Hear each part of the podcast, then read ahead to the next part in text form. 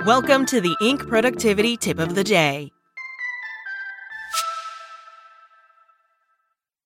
This podcast is sponsored by Cloud Optimizer. As a business owner or IT manager, are your cloud investment costs going up and you don't know why? It's time for Cloud Optimizer. As you migrate your business to the cloud, what you're spending and why you're spending it can get a little hazy. But Cloud Optimizer clears up the mystery and puts the cloud to work for you. Cloud Optimizer starts by analyzing usage patterns, right sizing resources, leveraging discounts you may not be aware of, implementing automation, and much more. And by reducing unnecessary expenses and maximizing performance, Cloud Optimizer guarantees you a savings of five times what you spend for their service. As you utilize cloud based services more and more, you don't have to lose sight or control of your spend. You can stay agile, streamline your costs, and optimize your performance, plus save significant money with Cloud Optimizer. Make the cloud work for you with Cloud Optimizer. Get a free assessment and find out how much you can save by going to cloudoptimizer.com. Go to cloudoptimizer.com for your free assessment. That's cloudoptimizer.com. Welcome to the Inc. Productivity Tip of the Day. Today's tip Want to stop procrastinating? A Stanford neuroscientist says just take a cold shower. From Jeff Haden. We all procrastinate. We all, at least some of the time, avoid doing things we really need or want to do. And when we put things off, we tend to hate the fact we procrastinate. Notable exception, Adam Grant, who actually taught himself to procrastinate. That's because procrastinating isn't logical. Why find ways, passively or actively, to avoid starting the tasks you feel will make a huge difference in your professional or personal life? Procrastination and your limbic system. Partly, that's how we're built. The primary focus of your limbic system, the part of your brain that helps control behavioral and emotional responses, is now. Scared? Run away. Anxious? Take a step back. About to do something hard or difficult?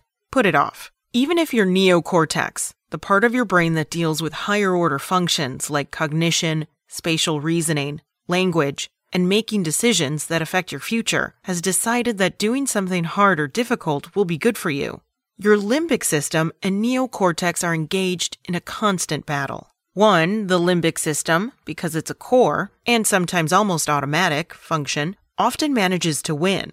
And boom, you procrastinate. Procrastination and dopamine.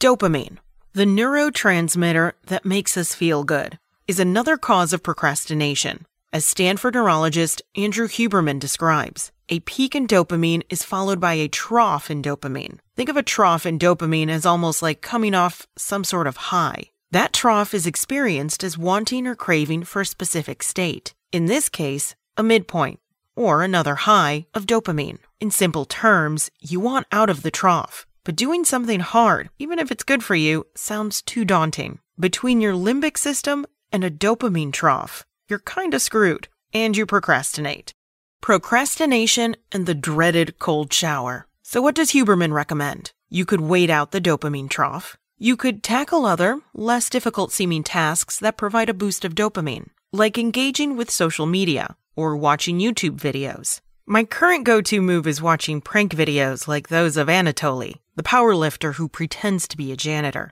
You could just wait until the pressure of a deadline, if there is one, increases to the point where you'll get started in spite of yourself. Or, oddly enough, you could do something even harder, whether physically or mentally, emotionally, than the task you're putting off. As Huberman says, the depth of the trough after a dopamine peak is proportional to how high that peak was and how steep it was, how quickly that peak occurred. The rate you get out of that trough is proportional to how steep that trough is. You may think the thing to do is something clean the house, take care of the bills, or I'll just wait. Those approaches generally don't work, or don't work quickly, or lead you right up to the deadline, or you just don't get it done. Do something that's more effortful, and you can rebound yourself out of that amotivated state, that dopamine trough, much more quickly. Sounds counterintuitive. If I'm putting off this, how will I find the oomph to do that? While cleaning the house or paying bills doesn't sound fun,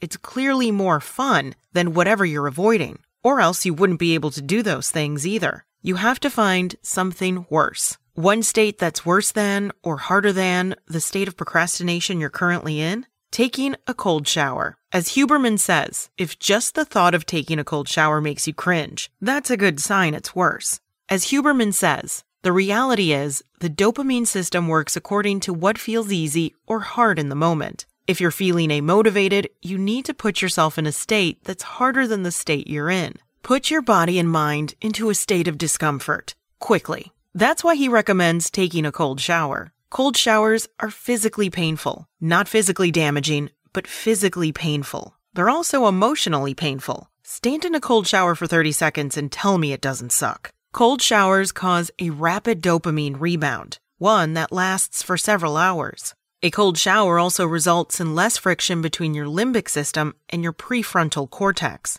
Once you dry off and warm up a bit, you'll be primed to dive into whatever you were avoiding, if only because it can't be worse than what you just did. And if you want to add another boost to procrastination avoidance, is that an oxymoron? Apply the five minute rule. As Instagram founder Kevin Systrom says, if you don't want to do something, make a deal with yourself to do at least five minutes of it. After five minutes, you'll end up doing the whole thing.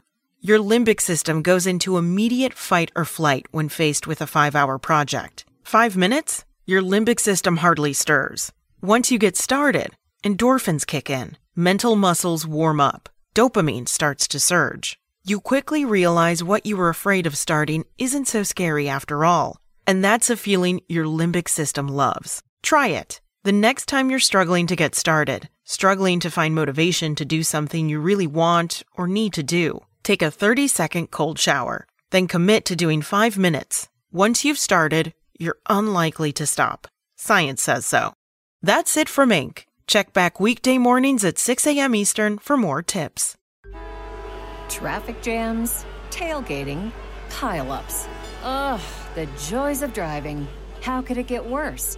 The federal government wants to have a say in what you drive. That's right. The Biden administration's EPA is pushing mandates that would ban two out of every three vehicles on the road today. Don't let Washington become your backseat driver. Protect the freedom of driving your way. Visit EnergyCitizens.org. Paid for by the American Petroleum Institute.